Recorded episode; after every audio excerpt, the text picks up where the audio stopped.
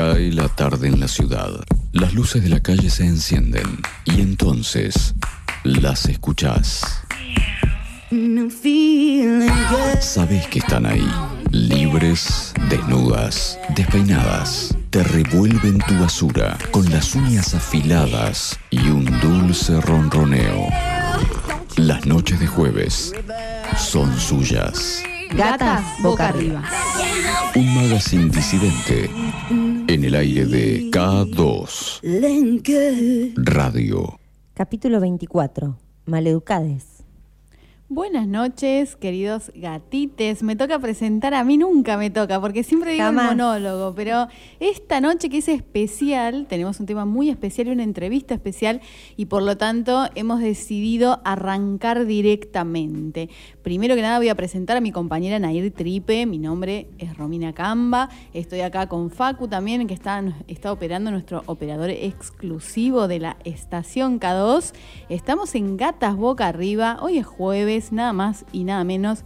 Y tenemos también a nuestro diseñador gráfico que nos está escuchando eh, desde Buenos Aires y es el que nos manda los flyers y nos eh, hizo ese flyer divino con un pizarrón porque teníamos ganas de volvernos ahí medio maestrita ciruela, me Yo parece. no me soy, no me vuelvo. Sí, sí, es verdad, vos sos. Ahí abajo de la gata hay otro, eh, hay un coso que se saca y es abogada, hay un coso que se saca y es fotógrafa, hay otro coso que se saca y es profesora. No, y no, pará no. de sacar cosas porque lo que viene más abajo, mamita sí, santa. Sí, sí, sí, que tiene que ver con los cuentos y todo eso. Así que bueno, estamos esta noche felices, estamos con nuestro capítulo Maleducades. Vamos a saludar a Matt, que eh, siempre nos ayuda con la selección musical. Es un capo. Es Matt. un genio, Besote Matt. enorme. Sí, sí, ayer un gran programa, Velvet Session. La verdad que lo recontra yo, disfruté. yo ya le dije, yo lleno la bañera, pongo la espumita, prendo las velitas y ahí estoy. firme. Totalmente. Y bueno, y los sábados ya sabemos con el Expreso Rock. Así que gracias, Matt, que además siempre está acá. Es como parte de la radio. Entras a la radio y si no está Matt, algo pasó. Entonces, bueno, nada, te mandamos un besazo. Gracias. Bueno, eh, hoy este temazo tiene que estar acompañado, por supuesto. Estamos de despedida, pero todas las despedidas son un nuevo comienzo. Sí, sí, sí, totalmente, totalmente. Contanos, Facu, quién auspicia la consigna de la noche. 12 Brujas, cerveza artesanal, hecha en la ciudad. Irish, Porter, Lemon, American IPA. Proba nuestra red IPA, única en Necochea. 12 Brujas, puro néctar. Fábrica, centro de recarga, takeaway hasta las 20 o por delivery. Pedila al 2262 58 24 16. Instagram, 12brujas.cerveza. 12 brujas con sus clásicos estilos Irish Red, Golden, Porter, Lemon, Honey y American IPA. Centro de recarga 52 33 51 entre 6, 7 y 6, 9. De lunes a sábados de 17.30 a 20 horas. Delivery al 58 24 16. En Instagram los encontrás como 12brujas.cerveza y por supuesto el premio de esta noche para quienes respondan la consigna se van a poder llevar unos litros de cerveza de 12 brujas. la fábrica del amor, ya lo La sabemos. fábrica del amor, cómo me gusta. Tenemos que ir a hacer un tour por la fábrica Sí, del amor, ¿eh? Totalmente que sí. No sé si voy a volver, pero quiero ir a ver qué pasa. Bien, perfecto. Consigna de la noche, entonces, para, para todos los que están del otro lado. ¿Cómo fue la educación sexual que recibiste en el colegio? Sí recibiste, ¿no? Primero. ¿Cómo fue la educación sexual que recibiste en el colegio? ¿Tuvieron educación sexual? ¿Qué, ¿De qué hablaban? charlaron? Tal cual. ¿De qué Había ejemplos, no había ejemplos, había material audiovisual, había libros. ¿Vos lo escuchaste al contra antes de irse? Sí. que dice que la pasó muy mal, pobre, con la profesora poniendo el preservativo muy explícitamente. Ah, bueno, me tocó eh, ir a dar un tallercito en una escuela secundaria cuando trabajaba en el Ministerio de Desarrollo Social y sí, el, el- la, la persona de, de salud, un trabajador de la salud, que estaba presente en la clase, nosotros dábamos eh, una, una, parte específica sobre pensiones y sobre abordábamos otro tema, pero em, bueno, él, él sí sacó eh, un pene de madera del bolsito ahí de, de, HIV, digamos, de prevención, y puso ahí el preservativo y nos quedamos todos. Menos mal que era de madera, ¿no? sí, Mirá sí, si era de goma. fue como, no, no, no, no hubo una previa a eso, o sea, fue como Tux lo sacó. No sé si estuvo, qué sé yo, capaz que era como más natural, no sé. Yo la verdad que como nunca había visto el taller en vivo, eh, me quedé ahí como media dura. Bueno, a mí me, me pasó dando clases una materia que se llama problemática social y me gusta eh, cerrar con el tema de HIV o del aborto, que justo son temas de los que vamos a hablar hoy. Eh, y invité a una especialista del tema de HIV de acá del Hospital Ferreira, una capa la tipa, y en el medio de su explicación, contando sobre los contagios, sobre los casos, bla, bla, bla, bla, todos los cuidados, explicó cómo era el preservativo femenino, casi me desmayó. Ah, subió una pata arriba de la mesa, literal. subió una pierna arriba de la mesa, la otra seguía en el piso. Claro. Y explicó como si tuviese el preservativo en la mano. ¿Cuál era la onda? Claro. Ah, ¿Cuál era la onda para ponerlo? Sí, sí. Era, era un curso de adultos, de todos modos, así que no, ninguno estaba horrorizado, pero realmente era muy gracioso verla a esta mujer. Tenía tanta efusividad, tan eh, tan divina para comentar todo, que la verdad que nos quedamos Qué maravillados. Buena Sí, bueno, sí. Vos en el cole, eh, a ver, 12, 13, 14, 15 años, ¿qué Y te menos, decían? Menos también. ¿Qué te decían en el cole? ¿Te decían algo? ¿Te hablaban del tema? Los profes, las profes, los compañeros, era como educación entre pares. ¿Qué, qué pasaba Sí, ahí? Porque a veces hubo un bache de educación sexual que no existió y por ahí algún profe piola, generalmente los de biología, porque por ahí Claro. tocaba la reproducción o, o el desarrollo Sí. del cuerpo, entonces uno me echaba ahí como una preguntita. Sí, la profe de educación física en También. alguna clase también sobre algunas Ay, cuestiones. pero tenía que ser como un profe piola, porque no estaba en el currículum escolar. Claro. La mayoría nos hemos enfrentado a escasa, escasa, Escasa información contradictoria. sexual. Bueno, queremos escucharles, queremos saber sus experiencias y mientras ustedes piensan un poquito, nos vamos a un, a un temón para abrir este programa. Dale, me encanta.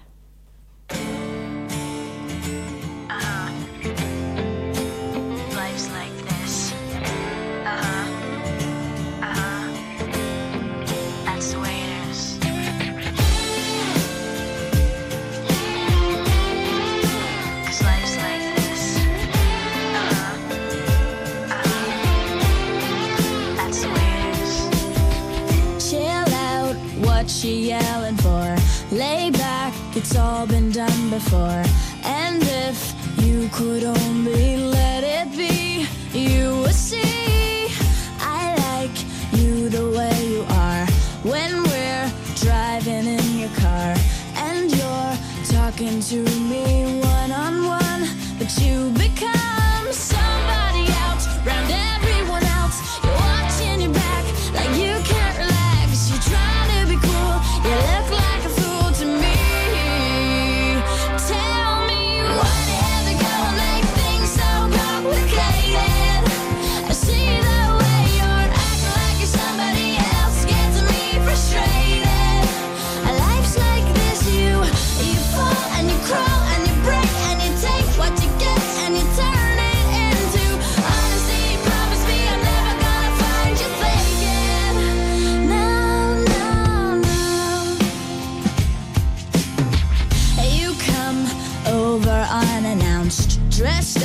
like you're something else. Where you are and where it's at, you see, you're making me laugh out when you strike your pose. Take off all your preppy clothes. You know you're not fooling anyone when you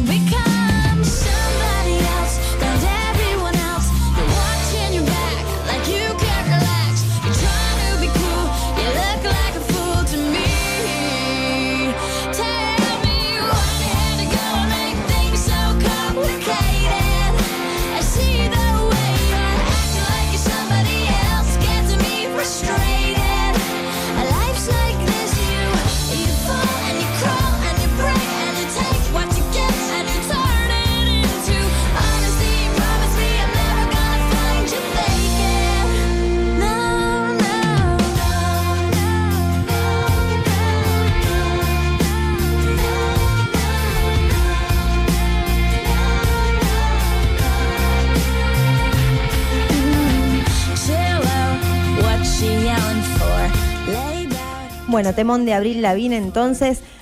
Para los que ya están pensando la consigna, al 1541-0969 pueden mandar mensajito de WhatsApp o si se animan 52-2000 pueden llamar por teléfonos y contarnos cómo fue la educación sexual si tuvieron que recibieron en el colegio. ¿Qué pasaba? ¿De qué hablaban? ¿Qué vieron? ¿Qué les mostraron? Bueno, infinidad de historias dando vueltas. Sí, sí, sí. No muy gratas la mayoría.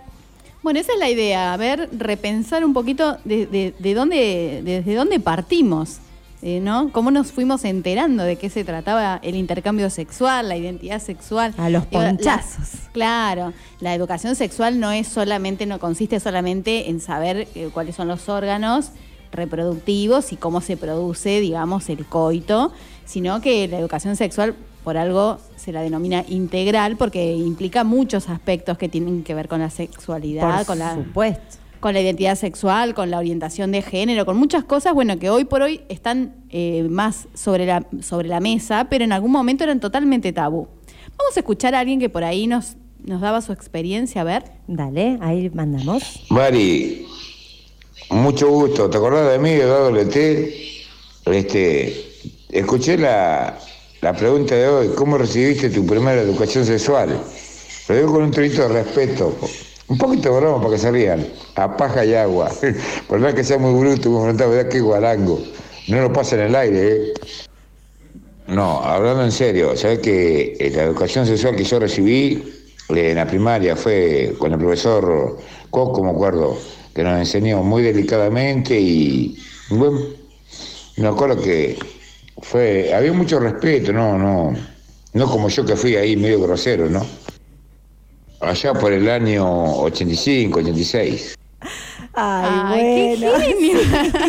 Me encantó la sinceridad esa. Bueno, bárbaro, ¿no? Bien, eh, educación en la primaria estamos hablando. Sí, Educación sexual 86. En la bien. primaria. Muy bueno, bien. yo tuve en la primaria también, en el 89, no, 95, pará, que me estoy, ¿qué estoy diciendo? ¿Qué estoy diciendo, gente? La tipa. 95, por favor, soy 90, 90 full. Ay, pero ay, me Yo dio no, voy a calor. hablar de, yo no voy a hablar de años porque ¿qué, qué es esto? Claro, tal cual. Bueno, genial entonces. Acá tenemos otro mensajito, dice, hola mujeres, la mía fue en la escuela con una enfermera que fue bastante explícita explicando y mostrando cómo van los preservativos, tanto para hombres como para mujeres. Gonza 801. Bueno, perfecto. Ambos, Eduardo y Gonzalo, ya están eh, participando por la cerveza de 12 brujas. Y si te comunicas al 15 41 0969, que estamos acá jugando con la consigna, queremos que ustedes se lleven la cervecita de 12 brujas, por favor, eh, nombre y últimos tres del documento, así podemos hacer el sorteito. Exacto. Por acá tengo otro mensajito. Dice, todo empezó con un chiste, porque hacía frío y estaba en remera. Era más o menos esta época, hace 24 años atrás. Estaba en el patio de la escuela número uno. Ay, si quieren contar la escuela está Sí, bárbaro también, porque... Sí, nombre y colegio, así como en Feliz Domingo, estaría Anecdótico buenísimo. totalmente. Estuvimos hablando durante un rato de la edad en la que estábamos y la energía que empezabas a sentir a los 11, 12 años. Supongo que estaban hablando con la, con la maestra. Hablamos del coito y será la primera vez que escuchábamos esa palabra tan científica de cómo se prepara el acto de la penetración. Había una compañera que participaba de la charla y bueno, explicó de lo importante y delicado que es la primera vez para un adolescente y de que puede doler en un primer momento y hasta se podía cerrar la vagina. Después pasó a explicarnos a otro compañero y a mí de que debemos ser muy cuidadosos y que había que saber que se tiene que ser, bueno, muy cuidadosos y después surgieron más preguntas. Dice, fue una de las mejores charlas que tuve en mi vida, eh, siempre nos acordamos de ese día. Me, me pone, es posta, eh, dice, hablamos del tema de los tamaños. Ah, dice, un alivio cuando dijo que no importaba. Ah, qué buen mensaje, me encanta. Sí, divino. Bueno, increíble. Eh, era una charla informal en el patio del recreo eh, con tres compañeros de colegio. Evidentemente no, no estaba incluido en el currículum todavía en ese momento eh, la educación sexual. A ver, tenemos una más por acá. Mira, hablando mal y pronto, igualmente te estoy hablando de hace. mm, capaz que esa- yo tengo 23. A los 3, sí, no, a los 12 nos explicaron más o menos por arriba. eh, 12 o 13, no tengo buen, buen recuerdo, pero creo que era 12 años. Nos explicaron normal, ¿viste? Eh, fue muy por arriba, hablando mal y pronto, para qué servía el espermatozoide, más o menos un poquito de las partes de la mujer y del hombre, y para de contar. La verdad que fue una cagada. Pues imagínate que para mí en ese entonces había sido malísimo. Imagínate lo que pienso ahora. Bueno, no le sirvió de mucho, Anemías. Un beso, Anemías. Gracias por participar. Tremendo. Bueno, por acá dice, a ver. eh, ay, bueno. No, no, tiene muchas, este, muchos simbolismos. De- después lo analizamos en la Ah, bueno, bueno, recomendación gata más, y lo volvemos claro. a leer. Eh, bueno, ¿cómo fue la educación sexual que recibiste en el colegio? Yo, el recuerdo más patente, más nítido que tengo es de mirar esos videos. Yo creo que, a ver, los noventosos se van a acordar, que se llamaba ¿Qué me está pasando y de dónde venimos? Sí, un clásico de los 90. unos dibujitos gallegos que la verdad es que me, puse a refrescar la memoria, no- mucho no me acordaba. Solo tenía, mirá, lo único que me quedó en la memoria, lo vi cuando tenía 10 años. Yo iba a un colegio en Buenos Aires y, bueno, supongo que era bastante progre. Tuvimos educación sexual todo el año. Pero me acuerdo que fue posta muy explícita, hablamos hasta de herpes, de contagios, de y veíamos fotos, yo digo, te, te daba menos ganas de probar qué era lo que estaba pasando. Bueno, nosotros teníamos los libros en la versión previa a lo Ah. audiovisual, teníamos los libros. sí. Tremendo. Que me acuerdo que yo, eh, claro, mi mamá nos, eh, nosotros somos cuatro hermanos, tenemos muy poquita diferencia de edad. Entonces mi mamá en ese momento eh, había comprado los libros y nos había sentado a mi hermano más grande, que qué sé yo, tendría 10 y yo tendría 8, ponele, nos había sentado, o, o- o un poquito más, no sé, eh, nos había sentado y nos había eh, explicado el libro, o sea, como que lo habíamos leído en familia los cuatro, ¿no? Con mi viejo. Claro, mis hermanas habían quedado afuera y como nosotras éramos las tres para todos lados, en cuanto mi mamá se descuidó, le leí los libros. Claro. no tenía permiso, se armó un bolonqui. uh. Y eso que ahora, vos imaginate en ese momento, y ahora en las casas andan dando vuelta los libros de Alejandra Rampola, por ejemplo, Claro. como si no fuera nada. Sí, ¿viste? sí, Que- de todo, ¿no? Videos. Que te todo. habla la Alejandra ahí toda divina y te dice, no, porque el sexo anal, es- hay que hacer esto, hay que hacer lo otro, todo divino en ese Claro, te lo, momento. te lo cuenta como un cuento de, jardín cual, de infantes, tal ¿no? Me cual, encanta, tal sí. cual. Acá tengo una que es muy tierna. Dice, tengo una anécdota media graciosa. En séptimo grado estaba en una juntada en la casa de una compañera y elegimos el verdad y jugábamos al verdad consecuencia. Yo elegí verdad. Y la pregunta fue, ¿sos virgen? Yo respondí con toda ignorancia y naturalidad. No, la única virgen es la Virgen María. Bueno, ese día mis compañeros en esa casa me hablaron por primera vez de educación sexual. Claro, pobrecita. Te quiero mucho.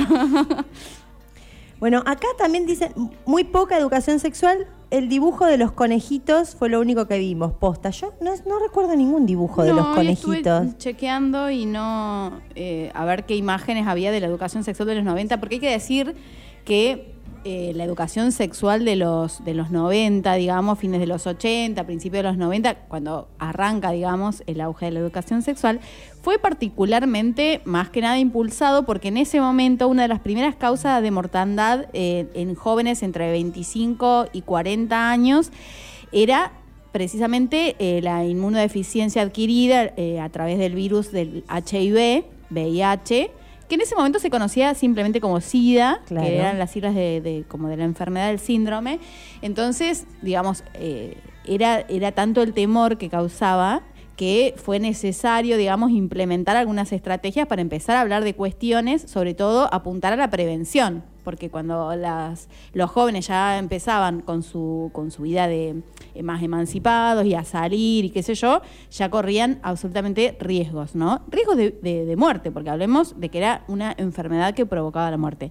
Sí. Luego después se transforma, gracias a a los avances científicos, en una enfermedad crónica que todos ya sabemos que se puede convivir perfectamente, hacer una vida mm, totalmente normal, eh, con los cuidados necesarios, eh, las personas que conviven con VIH. Pero bueno, en, eh, digamos que la, la educación sexual, por lo menos en nuestro país, en España, por ejemplo, que somos bastante parientes en cuestiones de educación, son a raíz de, principalmente a raíz de esto, ¿no? Yo recuerdo ir al dentista, por ejemplo, mira, en lugares como el dentista. Había mucha cartelería, era muy gráfico. Fue la primera vez que eh, distinguí lo que eran los, los símbolos de, de género. ¿Viste? Ah, claro. el, el circulito con la flechita para arriba, con el- la crucecita, con la flechita para abajo.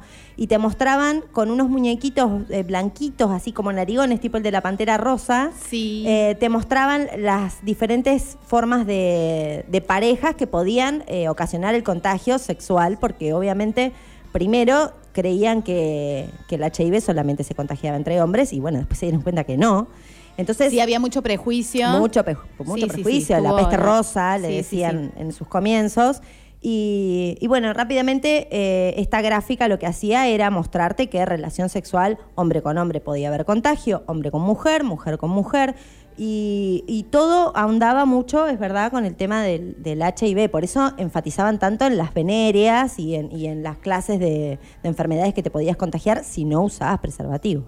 Y por eso hablamos que la educación sexual es necesario que sea integral, porque, bueno, obviamente eh, la prevención de enfermedades de transmisión sexual y la, la- y la prevención de, de- de todo tipo de cuestiones nocivas, por ejemplo, la violencia sexual, eh, es necesario charlarle en una clase de Claro, educación eso no sexual. existía, nada. Eh, pero bueno, no, no es la única parte que, que, digamos, ni, ni, ni en qué consiste una relación sexual, ni tampoco el, el binarismo, ni el biologicismo de el cuerpo femenino y el cuerpo masculino, li- literales y biológicos como hemos venido al mundo, sino también las construcciones que se hacen, que hacemos las personas sobre lo que hemos traído al mundo, ¿no? Lo que, lo que nos viene dado. Por supuesto. Bueno, por acá tenemos otro mensajito que dice, escuela pública, segundo año de secundario, segundo año de secundario. Mira, le mostraron un video en la sala de videos en dibujitos animados. Dice Gabriel 811. Bueno, esa fue su clase de educación sexual. Es verdad que a veces como no estaba en el currículum, era eh, un día de educación sexual. Nada más. Claro, sí, en, Ah, en- Una en charla especial. Claro. Exactamente. Una sola charla en toda la secundaria, mira lo que estábamos diciendo recién. Eh, la dio una profe de física, de física, que era catequista, en no sé qué iglesia también. Así que fue casi un sketch de Capuzoto esa clase. Eh, no me acuerdo de mucho, me acuerdo que nos dijo que las mujeres se masturbaban como los hombres, porque la charla fue separada varones y mujeres. y Bueno, muy poco de cómo cuidarnos. Bueno, dentro de todo te digo Una que abrió capa, un ¿no? mundo de Bien. sensaciones. Sí, la sí. verdad que la masturbación femenina casi te diría que es un tema que, que se habla poco y nada, ¿eh? aún al día de hoy. Sí, sí, por supuesto. Nosotros acá lo hablamos bastante, por suerte. Sí, ¿no? Eso es como Sí. una práctica asidua de gatas boca arriba. Me parece bien, hay que, hay que. Hay que masturbarse más. Sí, por supuesto. Dice, hola pibas, educación sexual en la escuela no existía en mi época y mis viejos en mi casa tampoco se hablaba. Creo que entre nosotros, en nuestra adolescencia, nos fuimos haciendo al sexo. Mi infancia fue en escuelitas rurales, del que si bien no se hablaba de sexo, tengo los mejores recuerdos de las seños. Nos educaban con mucho respeto y solidaridad. Después, a los 16 o 17 años, fue mi primera vez y no recuerdo bien cómo fue, pero fue lindo seguro. Adrián 876. Bueno, yo también fui a una escuela rural, pero la diferencia es que mi papá era el director y mi mamá la maestra y era todo el personal de la escuela. Entonces, tener una charla de educación sexual en esas condiciones era totalmente incómodo porque además el resto de los compañeros se nos cagaban de risa como diciendo, ah, tu papá está hablando de sexo, ¿viste? Como- Claro, la aparte era algo que supuestamente ellos hacían. Yo no creo que lo hayan hecho jamás. Pero bueno, era como eh, un matrimonio que era ¿Vos y justo mi viejo hablando de sexo en la escuela. No, Claro, era, no. era la peor pesadilla de, de una piba. Terrible. Bueno, educación sexual en el colegio ninguna. Toda una mierda. Ahí y en todo el círculo del que me rodeé, dice una, un mensajito. Acá otro dice, colegio católico igual a cero o confusa educación sexual. Y suele pasar, sí. Ay, tengo este mensajito, no, yo soy terrible con las películas. ¿Cómo puede ser que no sepa? Tengo una teoría. A ver la gente del otro lado si me ayuda. Dice que cuál fue la educación sexual que tuvo, la película famosa de Pablo Rago y nada más. Luego pornografía escondidas. ¿Cuál es la película famosa de Pablo Rago? ¿Una noche con Sabrina Love será? Porque No, me imagino claro. que tiene que ser algo sexual. Alguien, por favor, si sabe Sí. quién es la película famosa de Pablo Rago, no voy a poder dormir esta noche, si no, me indica cuál es la película famosa. O el que escribió el mensaje también. Sí, por favor, sí, sí. Desdúdenos, por favor. Totalmente. Bueno, gente, vamos yendo hacia la recomendación gata, que ya tuvimos una muestrita en el primer tema de la noche. Vamos ahora. mujeres, identidades disidentes, artistas disidentes. Girl Power. Esta es la recomendación gata de hoy en K2 Radio.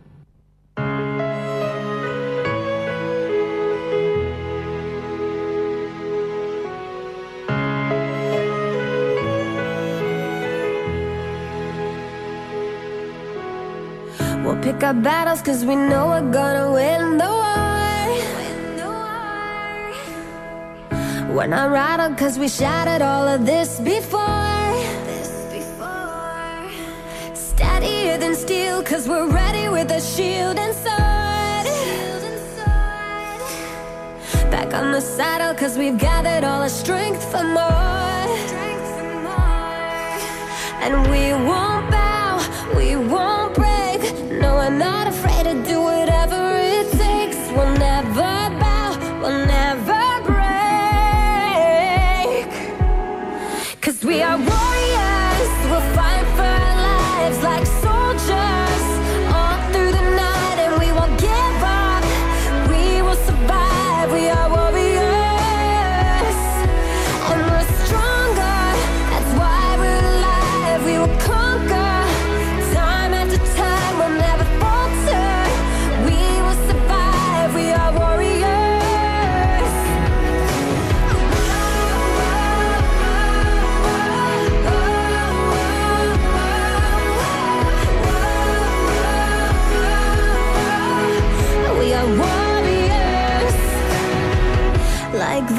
we'll be fighting through the day and night.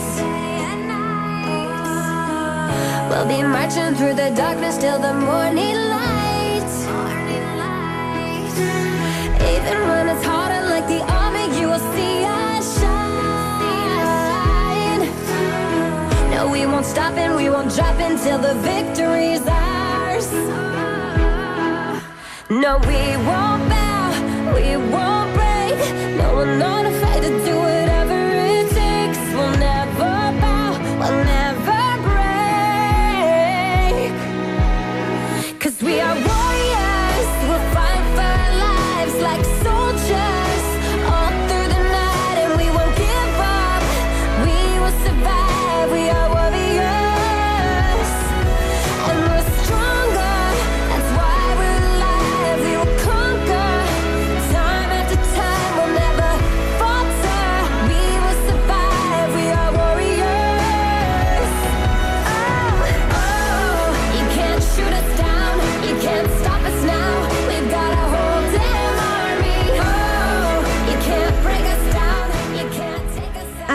Lavín, cantante, compositora, diseñadora de moda, productora musical, actriz, filántropo, franco-canadiense. Comenzó su carrera musical en diciembre del 2001.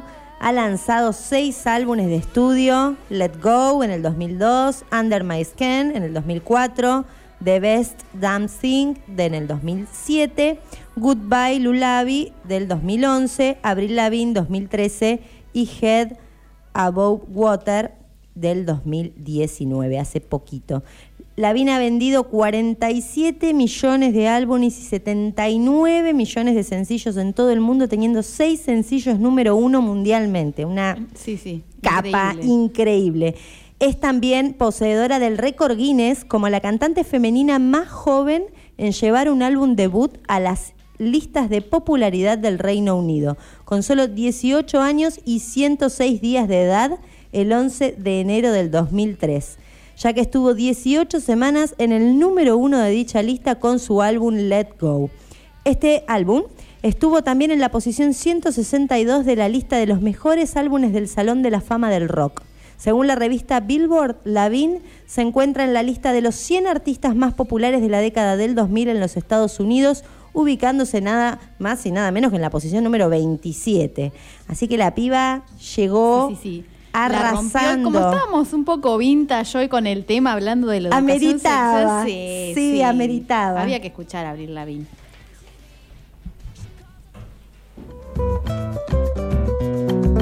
Rara loca, rea, revirada. Mm, Estás en Gatas Boca Arriba. mm. En el aire de K2 Radio. Bien, estuvimos hablando de ESI y ahora también nos vamos a meter en otro tema muy importante. eh, para eso tenemos una entrevista. Bueno, ya sabemos, el, el lunes 28 de septiembre se conmemoró el Día de Acción Global por el Acceso al Aborto Legal y Seguro, o también conocido como el Día por la Despenalización y Legalización del Aborto, que cada año convoca a grupos de mujeres y a todo el movimiento feminista para exigir a los gobiernos la legalización del aborto y la facilitación del acceso al mismo, con el objetivo de evitar que millones de mujeres en el mundo sigan muriendo por practicarse abortos inseguros. Esta iniciativa surgió en 1990 en el quinto encuentro feminista latinoamericano y del Caribe, que se convocatoria que se realizó justamente acá en Argentina, en, en la costa argentina, en San Bernardo, y se extendió luego a nivel internacional, siendo asumida por redes internacionales y locales de numerosos países de Europa, África, Asia y Norteamérica. El 42% de las mujeres de todo el mundo todavía viven en países en los que la ley limita o rechaza el aborto y cada año 25 millones de mujeres intentan interrumpir una gestación no deseada. De ellas, 47 mil pierden la vida en el intento y 3 millones sufren complicaciones después del aborto. Así que para hablar de este tema vamos a estar nada más y nada menos que convocando a una compañera de lucha feminista eh, y una representante de Necochea en la provincia de Buenos Aires. Es la directora provincial de abordaje integral de las violencias por razones de género del Ministerio recientemente creado, Ministerio de las Mujeres, Políticas de Género y Diversidad Sexual de la Provincia de Buenos Aires. También esta dirección provincial incluye la línea 144, la Red Provincial de Hogares para Víctimas de Violencia de Género, las mesas intersectoriales y la dirección de las salidas de la violencia. Acá en Necochea la conocemos porque también fue la directora comunal del área de género, de políticas de género. Así que estamos con Leticia Locio. Leti, buenas noches. Hola, buenas noches compañeras, ¿cómo están? ¿Cómo, estás, estás? Leti? Qué gusto. Muy bien. Felices de Igualmente. tenerte al aire para hablar de Gracias, algo tan importante. Muchas gracias a vos por, por bueno, por recibirnos, por atendernos y por darnos tu voz. Bueno, no, muchas gracias a ustedes, muchas gracias a ustedes por, por llamarme y muchas gracias a ustedes por poner de relevancia nuevamente esta fecha, por poner de relevancia lo que son los derechos de las mujeres, este, los derechos de las identidades disidentes. Me parece que, es una tarea importantísima y me parece que la radio aparte es un espacio maravilloso para, para poder trabajar estas cuestiones. Así que gracias. Bueno, Leti, la verdad que un placer. eh, em, Qué lástima que, bueno, estamos en este año tan especial, Ay, sí. tan particular, porque el movimiento de mujeres se viene expresando año tras año con mayor fuerza, este, y sobre todo en la, en la, en la búsqueda, ¿no? De, de conseguir el instrumento legal necesario. Eh, pero bueno, este 28 de septiembre, así en, en su forma virtual, ¿cómo lo viviste? ¿Cómo se vivió desde, desde el Ministerio de Mujeres? Bueno, pues se vivió con, con, estas limitaciones, pero también con mucho entusiasmo, con mucha alegría, con esta expectativa que tenemos eh, creada y, reafirmada este, a partir de los dichos de- del presidente de, la, próxima presentación del proyecto de interrupción, voluntaria del embarazo. Nos parece que, que claramente es una política de Estado. Eh, el Ministerio de la Provincia, ustedes saben, nuestra ministra Estela Díaz es una militante de la campaña nacional histórica, Sí. así que bueno, la primera resolución de nuestro ministerio fue una resolución conjunta con el Ministerio de Salud eh, que tenía que ver con la actualización del protocolo para la atención integral eh, de las personas con derecho a la interrupción legal del embarazo. Entonces, bueno, eh, para nosotras este es un año muy significativo en que aún con todas las limitaciones que, que todos y todas compartimos por la pandemia, este, estamos ahí en esa tarea enorme de construcción de un, de un ministerio donde este, este tema claramente es uno, uno de los temas centrales este, de la agenda y uno, uno de los temas donde reafirmar el compromiso este, todos los días y mucho más en una fecha significativa, ¿no? Como la que pasó. Exactamente. Ya que, ya que mencionaste eh, el protocolo ILE, contanos un poquito qué es lo que permite hoy el protocolo y si realmente eh, se cumple, o qué problemáticas tenemos alrededor de eso todavía. Bueno, una de las problemáticas, eh, eh, hay, hay varias cuestiones, ¿no? Por un lado, que querría mencionar, porque me parece también otro hecho histórico, además de esto que decía de la resolución, que es que en este pasado eh, 28, esta fecha fue también significativa porque tuvimos la presentación de, del Ministerio de Salud de la provincia de Buenos Aires del primer informe de acceso a interrupciones legales del embarazo. Es decir, es la primera vez que el Ministerio de Salud, que eh, una política pública viene a dar cuenta, a informar de la realización de las prácticas de aborto, a poder analizar eh, que, por ejemplo, la gran mayoría se realizaron en el primer nivel de atención, esto es en los centros de atención primaria de la salud o las conocidas este, más popularmente como las salitas. Las salitas, claro. Este, eh, eh, arroja datos, la verdad que muy interesantes, con la salvedad de que, bueno, el número que, que encontraron de interrupciones de enero a junio del 2020, que es de más de 5.000, es un número que ellas igual creen que, que en realidad este, debe- es- seguramente es mayor. Eh, pero bueno, me parece muy importante porque es la primera vez que se puede informar y se puede eh, eh, analizar, digamos, en detalle estas prácticas que son más de 5.000 que se hicieron en el sistema público de salud.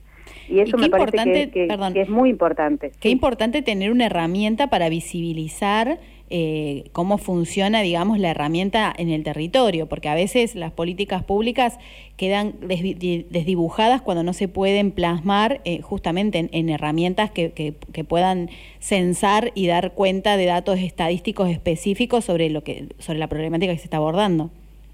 Totalmente. El protocolo se actualizó, pero en realidad es un protocolo que existe hace hace unos cuantos años en la Argentina. Este, bueno, ya sabemos que el artículo 86 del Código Penal existe desde el año 1921, permitiendo la interrupción legal este, con causales donde hay peligro para la vida, la salud o cuando el embarazo es producto de violación. Es decir, no, no diría que las las normativas o las reglamentaciones son nuevas, lo que sí me parece que claramente se avanza es en un nivel de conciencia social sobre esta sobre esta cuestión y ahí eh, las feministas poniendo el cuerpo, que, este, las que han particularmente militado estos temas, creo que han hecho un trabajo inmenso. Y me parece que también cuando hay políticas públicas que acompañan esos procesos, se dan estos saltos cualitativos tan rápidamente, digamos, ¿no? 2020 ya tenemos a, a seis meses de, de gestión la posibilidad de poder conocer estos datos del informe, ¿no? Y me parece que es un dato alentador porque también, eh, si bien hay muchos obstáculos todavía en el acceso no solamente a la interrupción legal del embarazo, sino el acceso a los métodos anticonceptivos, la necesidad de creación de mayor espacios de consejería en salud Sí. sexual y reproductiva en el ámbito de la salud pública, también sabemos de muchos trabajadores y trabajadoras de la salud que están comprometidos y comprometidas con estos temas y me parece que es un apoyo muy grande y un aliento muy grande que la política pública empiece también a acompañar este, esos desarrollos, ¿no? Así que creo que eso me parece que es bien significativo y que, es algo que, es muy auspicioso, ¿no? Eh, eh, los espacios de consejería, retomando la pregunta que me hacían, son espacios que han sido creados para la, digamos, el acompañamiento integral, digamos, de las personas que, atraviesan un embarazo y que tiene que ver con poder escuchar, digamos, cuáles son las situaciones vinculadas a ese embarazo. Tenemos que también, siempre que hablamos de aborto, poner en evidencia que muchas mujeres son víctimas de violencia sexual, que muchas niñas y adolescentes y jóvenes son víctimas de violencia sexual y de abuso sexual infantil y que esto provoca muchas veces este, embarazos no deseados y ahí tiene que haber una respuesta, tiene que haber una, una intervención rápida, eficaz, comprometida en la protección de la salud integral de las personas con capacidad de gestar. Entonces las consejerías vienen a hacer estos espacios que están creados hace mucho tiempo, como les decía, por un programa provincial, que deberían funcionar en los espacios de salud pública y que deberían ser espacios, digamos, amigables para la posibilidad de la consulta y de la respuesta, del asesoramiento y también del acompañamiento.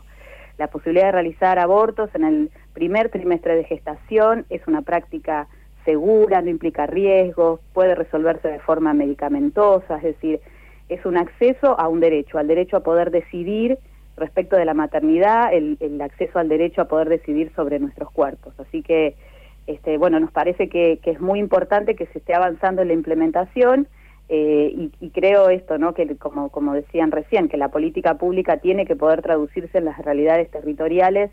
Y acá quiero mencionar algo que, este, que me parece importante, que es la mesa local intersectorial de, atención, de prevención y atención de la violencia de género de Necochea, sacó un comunicado con muchas firmas de distintos sectores este, planteando este tema y planteando la importancia de que del sistema de salud pública se le dé respuesta a estas demandas, para citar un ejemplo bien local, y creo que Claro. esos son pasos muy importantes.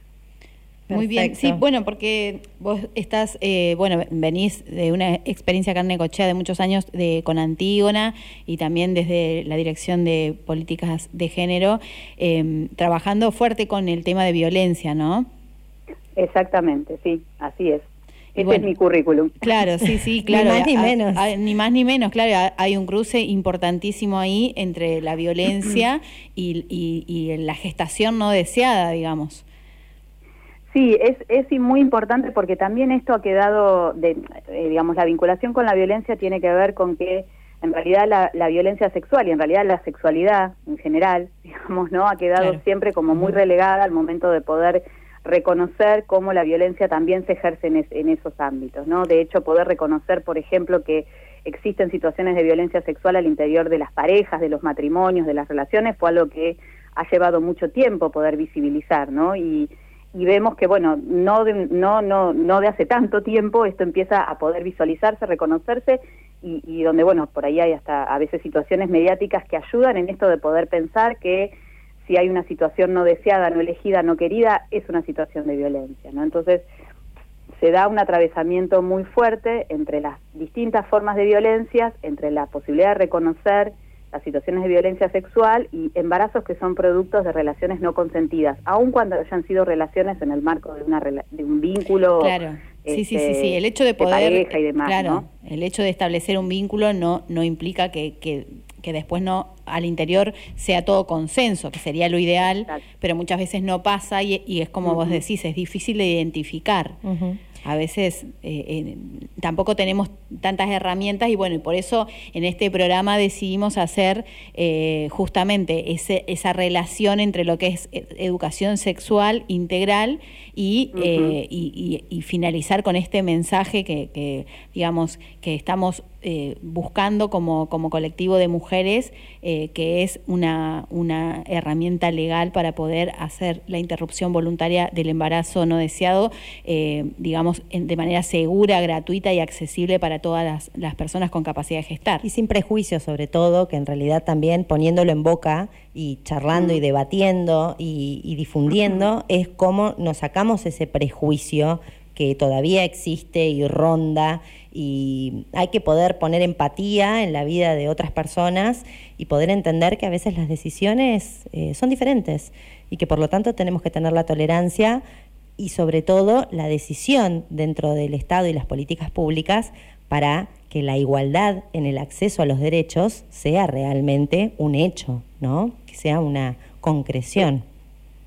Sí, esto que, que mencionás sí es, es, es fundamental porque tampoco podemos dejar de lado que la construcción este, patriarcal de lo esperado para los distintos géneros de alguna manera este, impone en lo femenino vinculado a la maternidad, ¿no? Entonces la posibilidad de que la maternidad no sea la opción elegida este, aparece como algo rechazado, como algo estigmatizar o como algo que va a ser sancionado socialmente, ¿no? Es decir, la expectativa social en relación a, a, a las mujeres y a las identidades feminizadas es que tengan hijos y que maternen, ¿no? Cuando Claro. esto no es así, aparece un señalamiento, un cuestionamiento, que no es ni más ni, más, ni menos que esta dificultad para aceptar la posibilidad de la, de la libre elección, ¿no? Y de que cada uno y cada una pueda pueda decidir qué hacer con su cuerpo, con su vida, con sus decisiones, ¿no? Me parece que ese también es otro aspecto que, que muy lentamente este, empieza a modificarse, pero que todavía este, tiene, tiene peso y, y, en realidad, bueno, en relación al aborto es una de las cosas que también se menciona habitualmente, ¿no? Que el peso tiene más que, más que con la práctica en sí, por eso insistimos en esto, es una práctica segura y que puede hacerse de una manera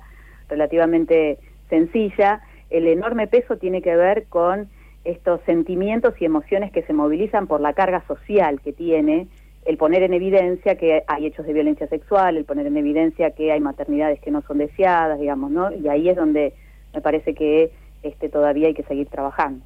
Perfecto. Bien, agradecemos mucho esta conversación, esta charla, este, la verdad que, que Un placer siempre escucharte, ¿eh? Está Sí. buenísimo poder compartir y, y- y dar este mensaje y, y utilizar la radio como un espacio de, de- de multiplicación del mensaje para que, para que bueno, aquel, aquella, aquella que nos está escuchando eh, reciba esta, esta mirada, ¿no? Eh, más integral, más abierta, podamos eh, transformar algunas cuestiones, eh, eh, profundizar un poco más en la empatía, visibilizar estas cosas que son feas de, de- ver y de sentir que tienen que ver con esto, con la falta de consentimiento que muchas veces permitimos y aceptamos dentro de las propias relaciones y dentro de los propios vínculos y que, que bueno, sacar, digamos, de todas esas cosas de abajo de la alfombra, por ahí es doloroso y, y a, y a veces más fácil taparla con, como con un manto de prejuicios y de, y de mandatos morales.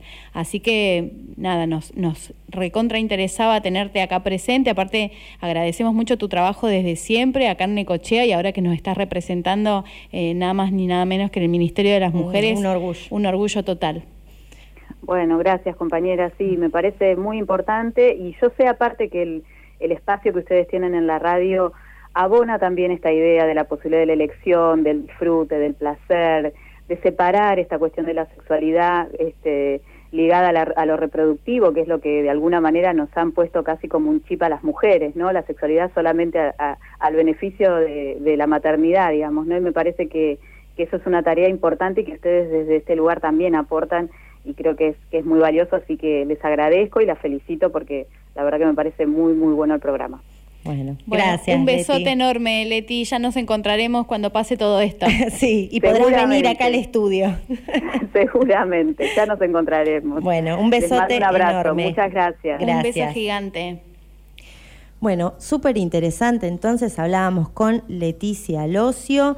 Y como vamos ya pisando las 21 y acá nos van a rajar dentro de poquito del aire, vamos a ir gestionando sexy tips y, por supuesto, sorteo de 12 brujas. Por supuesto, yo voy con los sexy tips y vos estás ahí mezclando los papeles. Sí, ahí. Bárbaro.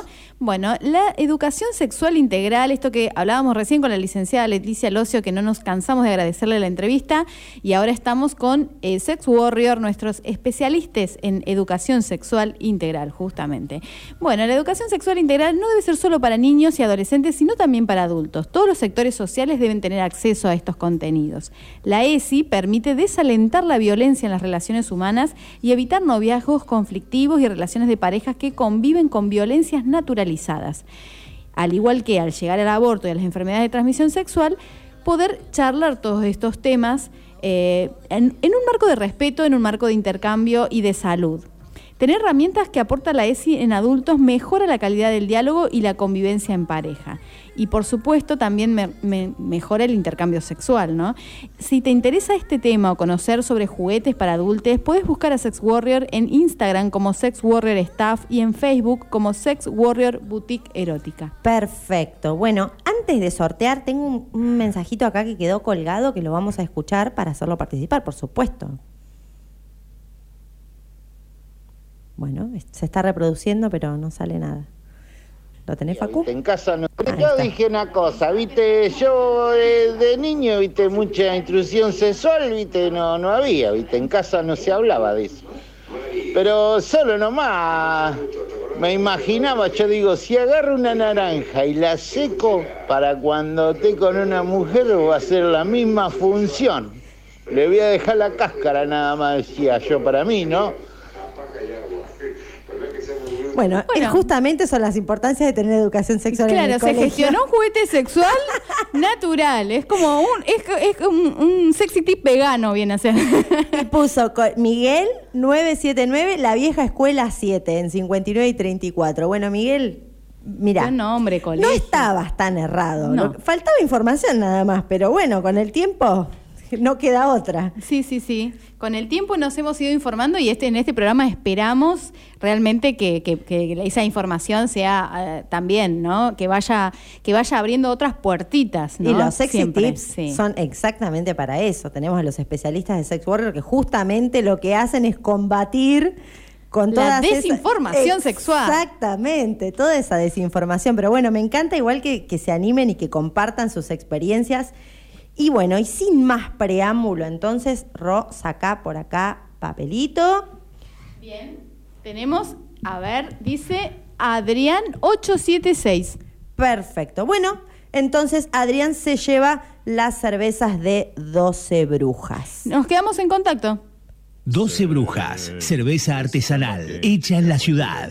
Irish, Porter, Lemon, American IPA. Proba nuestra red IPA, única en Necochea. 12 Brujas, puro néctar. Fábrica, centro de recarga, takeaway hasta las 20 o por delivery. Pedila al 2262 58 24 16. Instagram, 12brujas.cerveza. 12 brujas con sus clásicos estilos Irish Red, Golden, Porter, Lemon, Honey y American IPA. Centro de recarga 52 33 51 entre 6, 7 y 6, 9 de lunes a sábados de 17.30 a 20 horas. Delivery al 58 24 16. En Instagram los encontrás como 12brujas.cerveza o como la fábrica del amor, como Ay, nos sí. gusta decir a las gatas. Totalmente. Muchas gracias a 12 Brujas que nos ha acompañado durante todos estos programas. Muchas gracias a todas las personas que participaron, sobre todo muchos muchachos contando sus experiencias, cómo fue que se enteraron, cómo llegó esa primera información sobre educación sexual a su vida. Así que gracias a todos por la apertura, por el cariño. Nos vemos el jueves que viene. Estamos de 20 a 21 horas acá en Estación K2. Somos Gatas Boca Arriba.